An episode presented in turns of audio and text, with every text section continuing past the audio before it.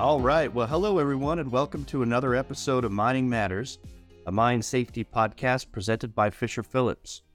My name is Chris Peterson, and with me, as always, is my partner, Arthur Wolfson. Arthur, how are you doing today? Oh, we're doing well, Chris. I guess the year's moving along, and boy, we're starting to see some more MSHA activity. I'm been hearing from some MSHA leadership. I think the year's starting to take shape. What do you think? Yes, I think we are uh, finally turning the corner into spring. And so, with all of the, the green grass and wildflowers, we are definitely seeing uh, MSHA blossoming into some additional activities. So, that's definitely something that operators should be aware of. Yeah. Sure, we'll be covering that in future episodes. I know, I hear you. But on today's episode, we are joined by a special guest, Paul Krivokuca from the National Mining Association. We're going to discuss some mine safety and health issues with PK, affectionately known as PK. Um, and he's going to give us an overview of what the National Mining Association is and how it represents its member interests in Washington, D.C. PK, how are you doing today? Well, I'm very good, Chris and uh, and Arthur. Uh, thank you for the opportunity and uh, enjoy the time to be able to talk to you about uh, myself and the NMA. So, uh, ready to go when you are. Well, PK, you you know you and I have worked together in the past in in some of your uh, different roles before you joined NMA, and I've always enjoyed working with you, and I've always enjoyed the knowledge you bring, and you have a very diverse career path in the mining industry. I think a lot of interesting experiences from different perspectives that has led you to your uh, place at NMA and, and, in your office in Washington, D.C. Can you give us uh, just a rundown of your background in the mining industry so our audience gets a better sense of who you are and what you've done? Yeah, sure, Arthur. I first want to mention that I am a fourth generation coal miner. So, a lot of uh, immigrant grandparents who came here from Yugoslavia and ended up in coal camps in Western Pennsylvania. So, You've got generations here of, of mining background. When I graduated from high school back in the early 70s, I went and actually right into the uh, to the mines. I went into the coal mines here in, in Western PA, and uh, I've done pretty much when it comes to the mining side of it, about everything. Everything from that entry level miner of being uh, shoveling belts and uh, rock dusting and you know setting roof supports and things like that, up through at that time, I was actually a shot fire underground uh, in the early days and shot with explosives and actually shot with what they called Airdox. So had some experience in that type of mining, ran all kind of pieces of equipment during my early career, everything up to and including continuous miners or roof bolters and things like that. And then I moved on from there and, and actually took a, a, job in safety and, uh, you know, had a passion for safety. And it was a time when the industry was extremely robust. And uh, from my time as a safety technician, that moved on fairly quickly and then filled in his role as a safety director. And uh, then pretty much moved into the production side of things and doing mine examinations, supervisor, construction foreman, all the way up to including superintendent, general manager, and vice president of operations and chief operating officer. And so a lot of experience and, and, background. So when they ask me about you know equipment and things like that, I got enough background that I can talk intelligently to about that from there, I was actually in Western Pennsylvania and I've kind of been a term limit guy for about every 10 years. I've kind of moved on and, and, and done something else in the industry. And that being said, I was in Western Pennsylvania and then I went into the Midwest. And so got a good understanding of the different regions and areas. And then from there, uh, I actually moved uh, internationally and I went into Western Canada and spent 12 years up there in a management role on Vancouver Island, British Columbia, which is an absolutely beautiful place, but exciting time of my career. I'd spent a time up there, and then we actually uh, bought an operation in Tennessee. So spent some time down in the Tennessee area, and then I really had an opportunity to go to what was probably the one of the highlights of my career. I, I went from uh, Canada and went to a project uh, 60 miles southeast of St. Louis in the Illinois basin, down around Marissa, Illinois, where the power plant was 1,600 megawatt supercritical power plant was being built and a underground coal mine that was going to produce coal six and a half million tons a year for that power plant. And I was there whenever the cornfields and the final corn was being cut as we started to put the project together. And so just an exciting opportunity and time in my in my career to bring that from from startup to to full production. So again, after you know a little over ten years, I left there and uh, I continued with my career. And uh, I reached out to the National Mining Association to see what opportunities were were maybe in the industry. And within just a couple days, I, I, actually received a call from uh, Assistant Secretary Zatezalo of the Mine Safety and Health Administration at the time. And uh, he said, let's talk. And shortly thereafter, I was appointed as senior advisor to the Mine Safety and Health Administration. So that was a, a, a great piece of my time. And I'm sure we're going to probably talk more about that as we move along here.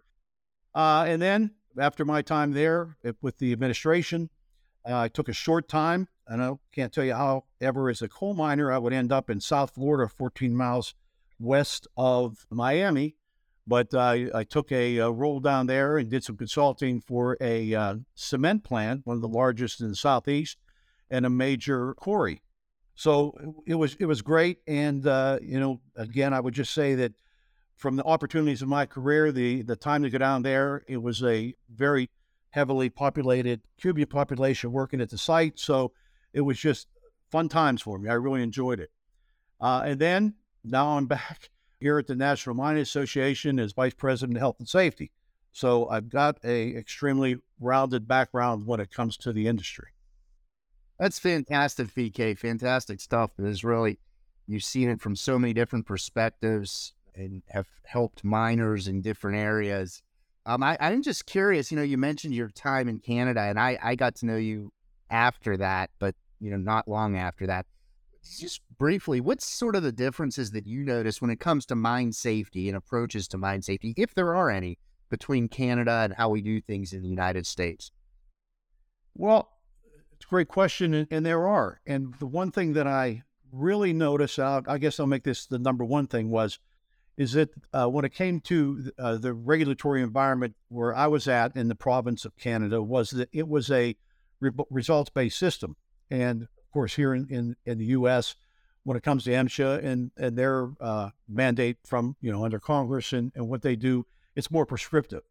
And so managers in Canada uh, were held ultimately responsible for the health and safety uh, procedures and the expectations of, you know, keeping people safe. And if something went wrong, that, you know, the manager was, uh, you know, that was, that was on the manager uh, to make sure that every, the policies and procedures and things like that were in place. Where, of course, in the U.S., uh, you know, there's there's the the, the Mine Safety Health Administration, and there's the the, the state requirements also for uh, you know several of the areas that the mine in, in the U.S. I guess Canada regulations uh, mostly when I was there was uh, where I was at. I'm sorry, was with a pro- provincial had the control, and there was federal oversight, but it was more the provincial inspectors and so forth that came in. So that's probably the, the, the biggest difference I saw between uh, my Canadian time and uh, the U.S. Hmm, interesting.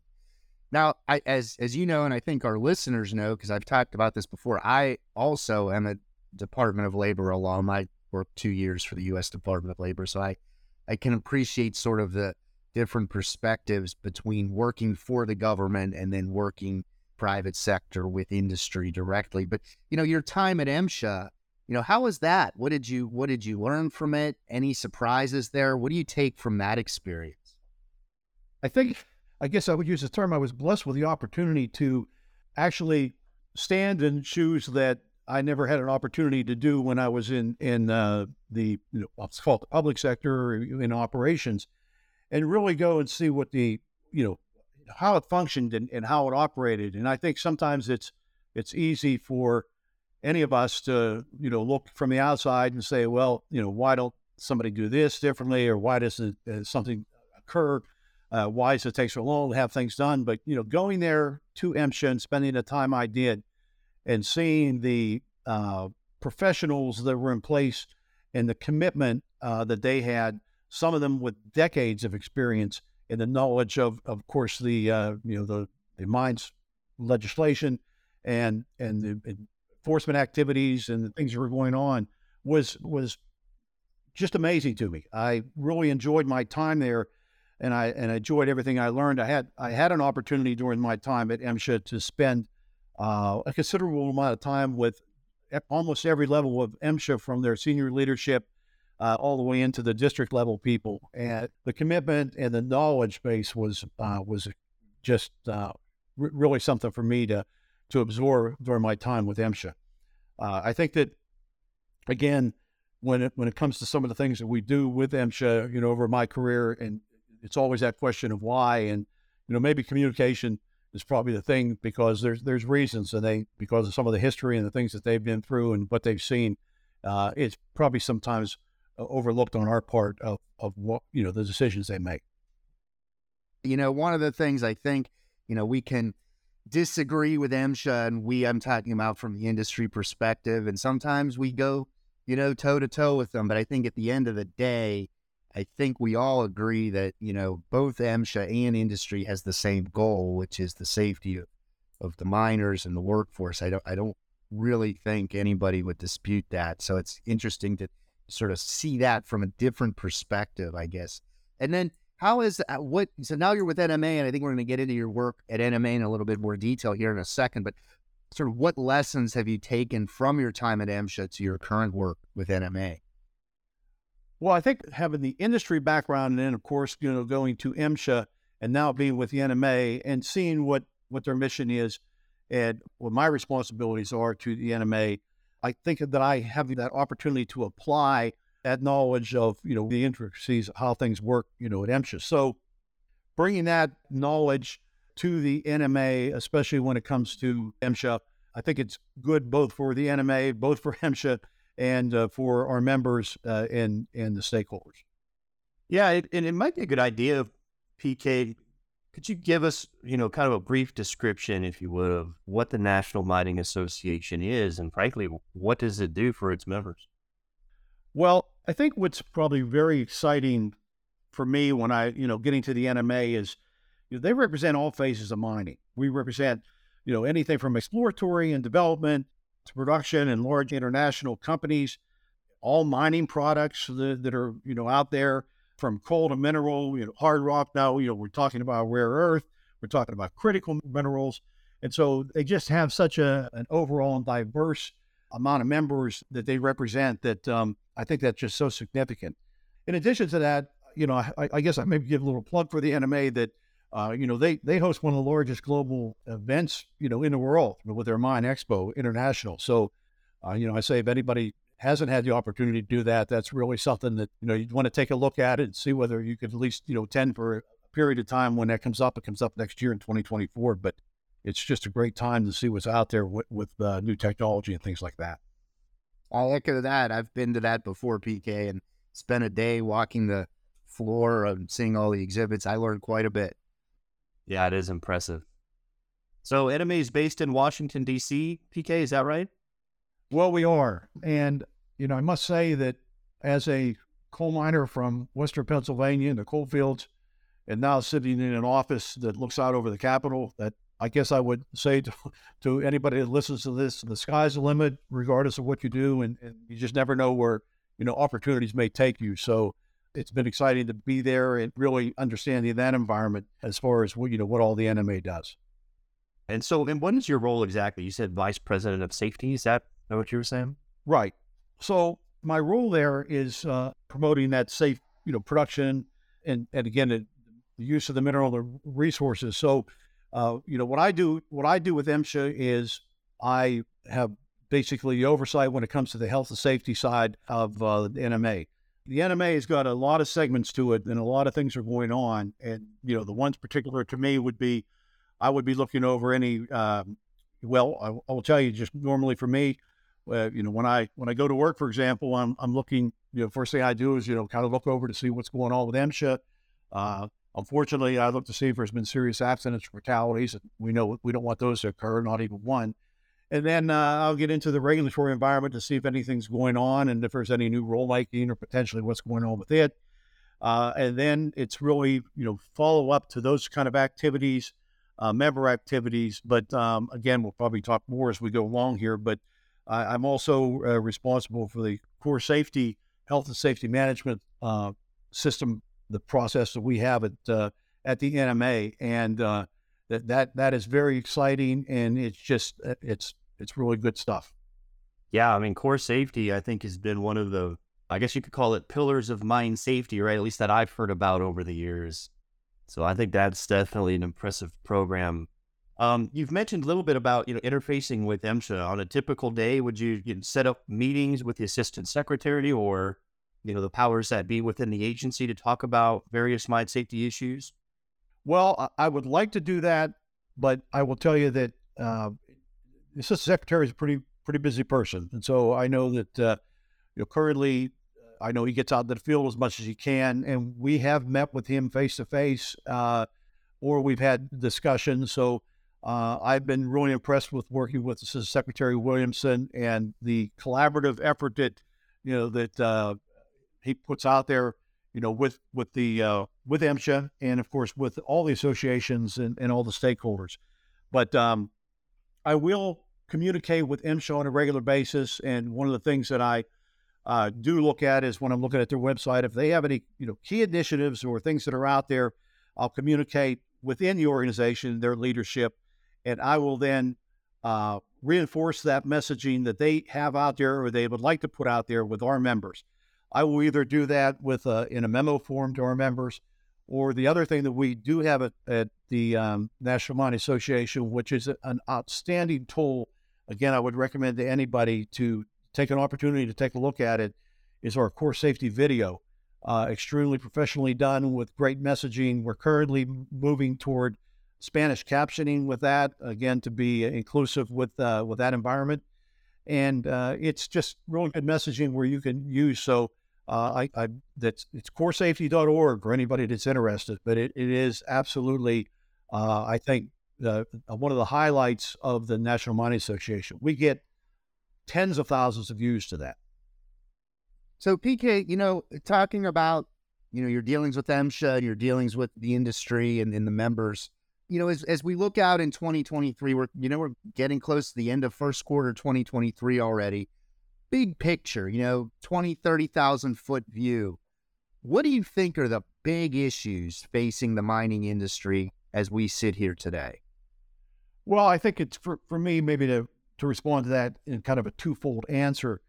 Uh, you know, one one of that one part of that would be that I think the struggles that the mining industry is currently seeing is national, and maybe we could take that further to international, and that is uh, the hiring process and and you know getting miners on, on boarded.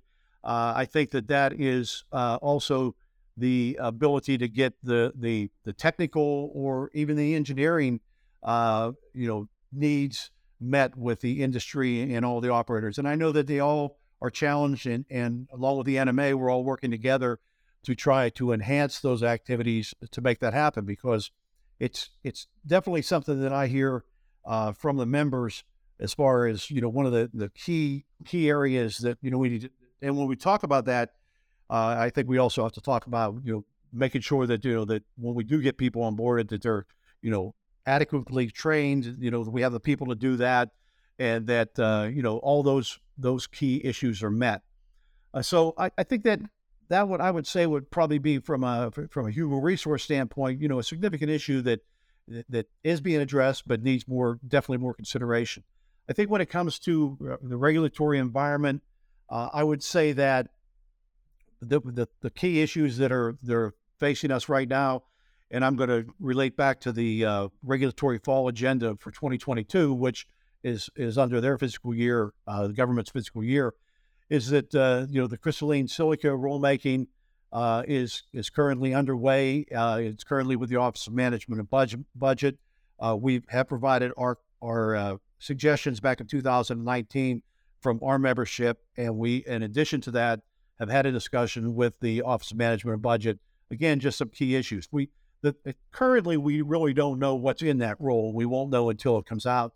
We expect that to be out yeah, in probably late March or, or early April uh, as it's after its review with the Office of Management budget. But I think that's one of the key issues that everybody's waiting to see what, what's, what that's going to look like. In addition to that, there continues to be, even though there was a reduction between 2021 uh, to 2022 when it comes to um, powered haulage fatalities and accidents, there's a reduction, but they're still out there. So that powered haulage rule Uh, expectations on it is to be rolled out in July. Uh, we'll just see how you know whether that happens or not. But I think that that's another we should anticipate seeing. And then the third one I see on a you know uh, you know I say the 2023 you know looking into 2023 is I would suggest that the um, other one is, and I call the Part 18, but it's really the use of certification or uh, acceptance of, for example, international standards without going all, through all the processes it takes now to get approvals uh, for you know use of know, motors and uh, equipment in, in gassy environments. And uh, as you know, that you know we're in an international environment here, and there's just so much technology out there and opportunities. I believe we can enhance the industry as far as it comes to safety and health. And so those are the the, the three into 2023.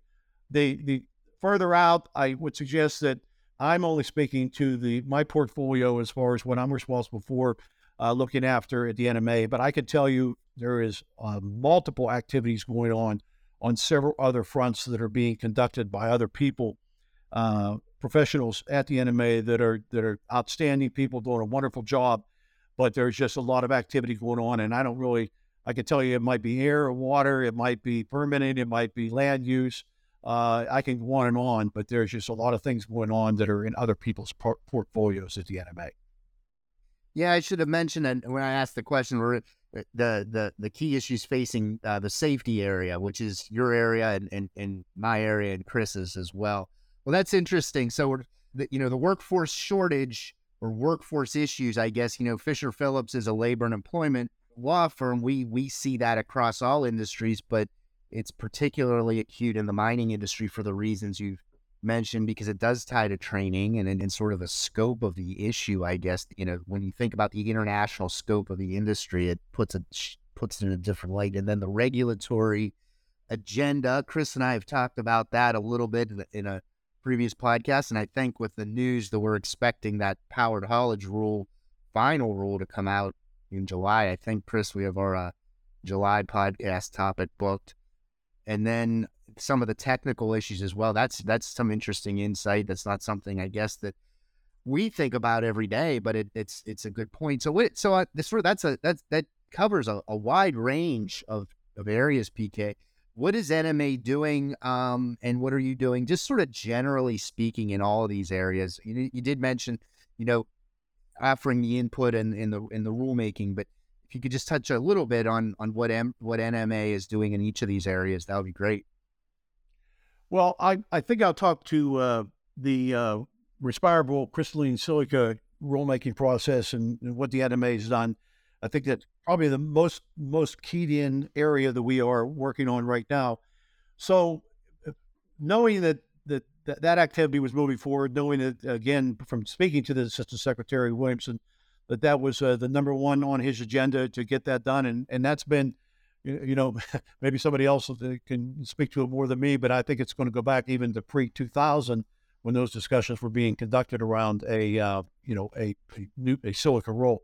So th- what we've done at the NMA, and again, we, uh, knowing that something was coming, is we have put together a technical silica working group uh, and it's made up of a very diverse uh, group of individuals. So we've got people from metal, non-metal, we've got people from coal, we've got uh, people from consulting agencies, we've got uh, you know legal counsel, uh, people, attorneys, uh, we've got manufacturers, and we've got some you know again we've identified some technical expertise at some point that will probably engage in the activities.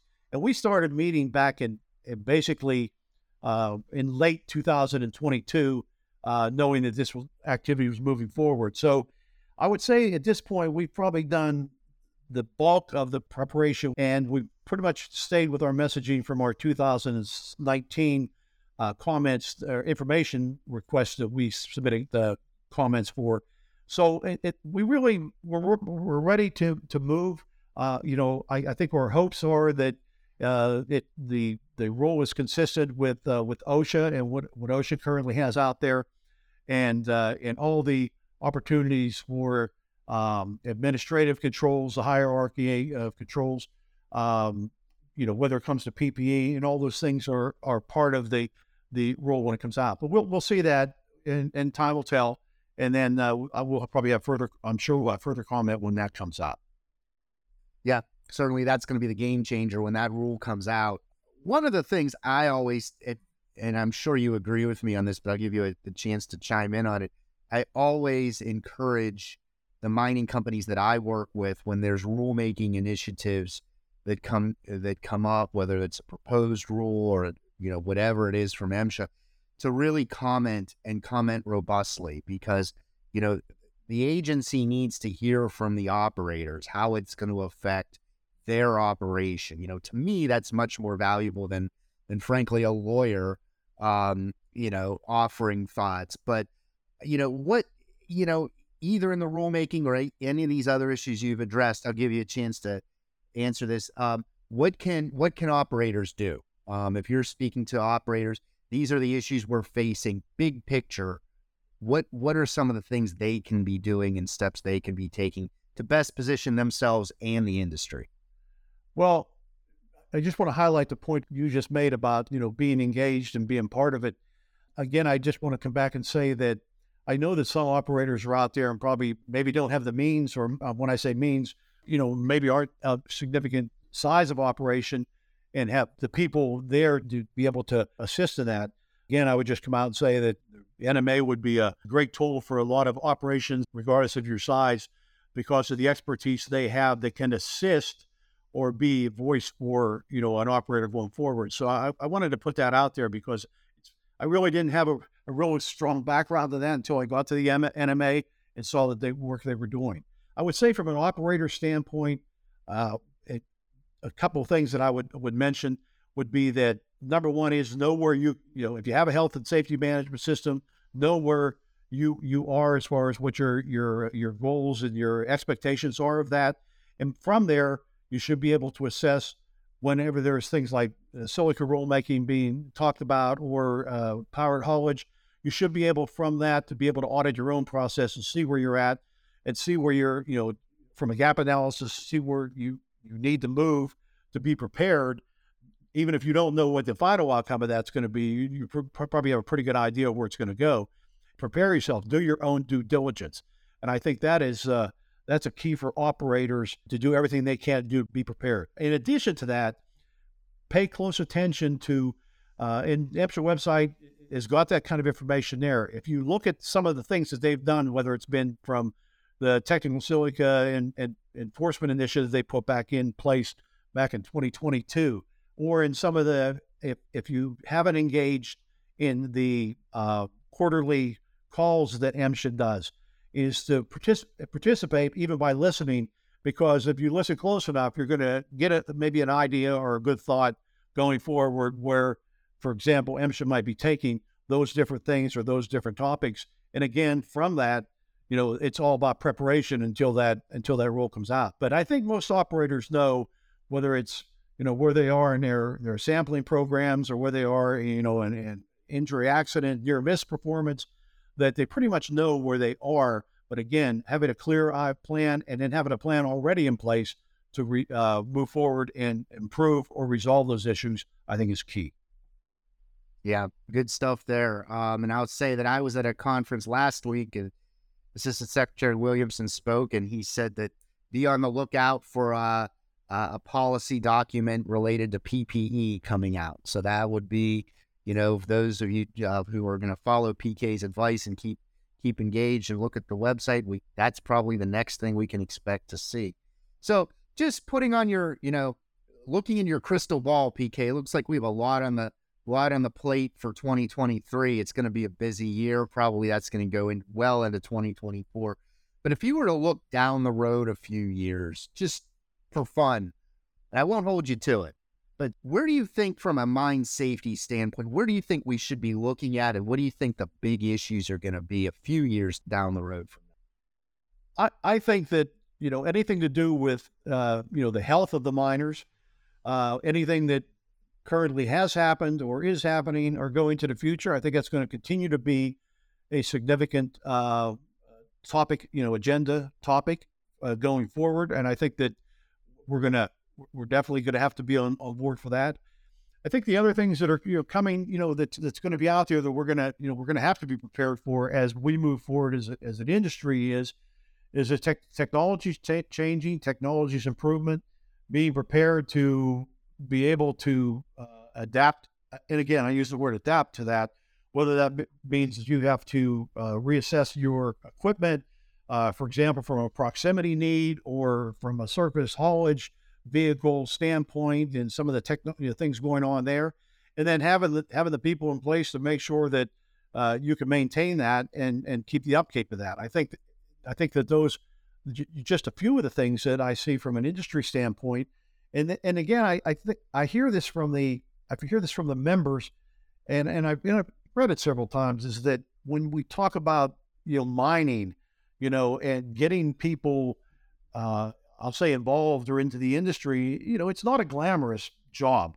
It's not a it's not something that you you know everybody wants to go into an underground environment or something else, and and uh, you can't generally speaking telework it telework unless someday we get autonomous vehicles you can run from your house. But uh, that being said, I just think that it it's uh, it's uh, you know significant that we continue to understand the needs of the uh, of our our employees um, and our workers, and you know keep to keep them engaged and and to keep it, you know, where it, it's going to work because as we know, the generations are changing, and uh, and it's it and it's it's a different world than what it was. Yeah, I mean, and, and kind of circling back to your time at MSHA, I mean, just kind of thinking about, you know, you've obviously been in mining for a number of years, right? And you actually spent some time as a senior advisor within the Mine Safety and Health Administration. You know, you've peeked behind the curtain, so to speak, right? And now you're with NMA and you're still obviously monitoring, you know, Mine Safety and Health Administration activity, what be it regulatory or, you know, compliance based behaviors. And so I'm just curious, right? What you what do you think are some of the major changes within MSHA? And what does that mean for an industry today? Well, MSHA has has a mission, and I don't think that anybody that has had leadership in MSHA has never followed the mission. But I think when it comes to MSHA, and I'm, I do not want to speak to the from administration standpoint, but I want to speak from a leadership standpoint that leadership will have their own focus areas. So I think from a focusing standpoint, that that's where the changes come, and I I, I really think that that challenges the agency. I say challenges it, but it, the, the people that have been here for decades, they've experienced it many a time. So it's not something that's that's new for them, but it does. You know, you could like the people in MSHA can work very hard on a focus area, and it can change very quickly, and it can change with a different different focus areas. So, I think that that the key focus areas will be driven by the leadership. I think, but I do I do think that right, you know, from a standpoint right now, that you know the the health side of it is, is big, and and uh, you know other key areas that uh, uh, you know, that the people were either getting, you know, injured in or, you know, the fatalities have occurred from. So um, I I think that MSHA, all, the other thing we'll, we'll see uh, beyond the short term of MSHA is, that, you know, the significant turnover. A lot of the generational people that I knew, you know, through that, you know, I'll call baby, baby booming era, they're, they're retiring. So the MSHA's lost a lot of uh, experience. I'm not saying they don't have a lot, but they still lost a lot of years of experience. And I don't, I could say that's in, in every aspect of MSHA. So growing that experience or new MSHA coming on board, if especially if the hiring process is inexperienced, I'll call it miners in general, that's going to take time. That it's going to take, and there's going to be some challenges along with that. Yeah, I mean that's interesting, and and you know we've you know obviously sitting on the outside looking in, we've seen through retirements and you know other forms of attrition, you you do see MSHA losing sort of that institutional knowledge and experience. Do you think that's something NMA can help MSHA with in, in the sense of, you know, getting MSHA's messaging out there, albeit, you know, whether that's guidance or guidance documents or, you know, anything in terms of, uh, you know, new missions from the leadership, something like that? I have offered from an NMA's perspective to to MSHA, and and we're, we are working together, so we are doing that. But I think there's a lot more we can do, and I have offered from an NMA perspective to work collaboratively and to assist in their messaging up to and including our core safety video if there's anything we can do collaboratively there. As you know, as a government agency, they have some uh, areas where they have to make sure that that all fits appropriately, you know, for their for their approval processes. But that being said, you know, our door is open and my door is open, and I think that uh, we have to work collaboratively. And again, that's beyond the, you know, just MSHA and us. That includes labor and stakeholders and all of us coming together to to make that occur. Because I, I don't think there's anybody out there that wants to go home at night thinking that they were a part of or that they experienced or that they were there when a serious accident or injury occurred, especially if they could have made a difference in that one. Yeah, I mean that's a really good point, right? And then I think in going to your open door policy comment, you know, I know in years past we've had NMA safety committee meetings in Washington D.C. and the NMSHA leadership would would attend, whether that's you know the the assistant secretary or the administrators, whoever that may be. But I always found those meetings, you know, relatively high level meetings, extremely helpful, right, to kind of understand MSHA's agenda and where they're coming from, hot topics, and then passing that along to the operators, saying, "Hey, here's, you know, here are the areas that MSHA is going to be looking at." Do you think that's something that NMA will will set up again in the future? Now that we've kind of passed this whole you know pandemic period of detente or whatever you know whatever that was. Well, uh, great great question, and and you know, be happy to talk to that. So as, as we all know, the the COVID era uh, hopefully is in a tail end, right? Nearing its end, I hope. But that being said, I think that it's uh, very important that uh, uh, you know the NMA will continue its efforts. We did have a meeting. We actually had two meetings with the assistant secretary last year, one in July, and then he actually uh, spoke to our membership at the international. I'm sorry, at the National Mine Rescue Competition in Lexington. Uh, one thing that I, I am trying to do from uh, the NMA perspective is to try to make sure that we have that pre-planned, especially for our members or those that want to attend that uh, they have time to schedule and make the arrangements to be there. So it was a little bit of a tight window last year because I just had started at the NMA. But uh, going forward, we plan to get that message out much quicker. And we do believe that engaging uh, at least once at w- whatever opportunities we have with the assistant secretary, he has been very open to do that. I can tell you. So uh, working with him and his his current uh, leadership uh, has been been good. And well, it sounds like there's a lot going on. We know there's a lot of issues going on, PK, and it sounds like you have a lot on your plate. We know MSHA does. So, you know, we just encourage everybody to stay engaged. Like you said, it could be a lot of both a lot of change, but also a lot of opportunity to to get involved and make your voice heard. Is what my takeaway from this. I enjoyed this conversation. When we have a guest, we kind of give them the last word, and so we'll give you the last word here to sort of anything you want to leave our listeners with, um, things they can be doing in 2023, both from a safety uh, standpoint at the mine or from a policy standpoint, anything we haven't covered or any points you want to reiterate? Well, I think maybe I would want to leave one message that took me several decades to to understand, and I think this is something I'd like to pass on to everybody that I speak to, is that when you're out in the field, and I I think it's very important uh, for especially you know management leadership to have that opportunity to engage with the workers and with the employees to have a clear understanding of what their you know the needs are and and how they see things going and, and actually how they feel this health and safety programs going. But I think one of the things that I learned, and I learned this from our core safety um, work that we did uh, my previous employer, was that uh, when you're out there and you're talking to people, and you, whether you're giving them direction or you're talking to them about a subject, always give them the reason why. Because I think that's one of the things I didn't do earlier in my career, or eh, going back several decades, you know, it was told, "Hey, this is what we expect of you. Uh, this is what I want you to do," and uh, you never asked a question. You just went and did it. Even if you didn't know what you were doing, you just did it. And I think people would understand why the, the, the, you know they're given a directive, or whether it comes to health and safety, or whether it comes to operations. I think giving that why is very important. Yeah, I completely agree. I think when we're talking about the workforce changes that we've talked about, that's certainly something you want to keep in mind as we're trying to address new generations of workers. That's a whole other topic, but also keep them engaged and keep them as safe and productive as we possibly can when they are in the workforce. Well, this has been a great a great episode. I hope our listeners have enjoyed it. I know I have. I think it's both been enlightening and also a lot of fun because I always enjoy talking.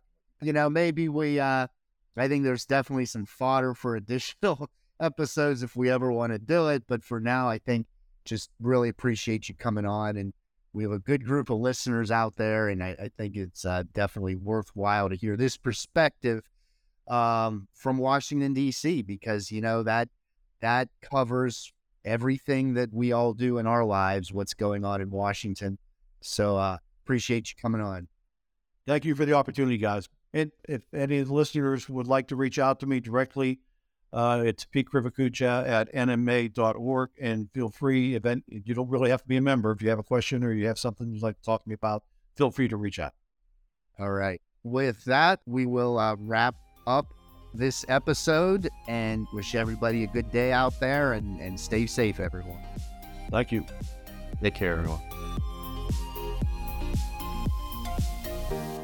This podcast provides an overview of a specific developing situation. It is not intended to be and should not be construed as legal advice for any particular fact situation.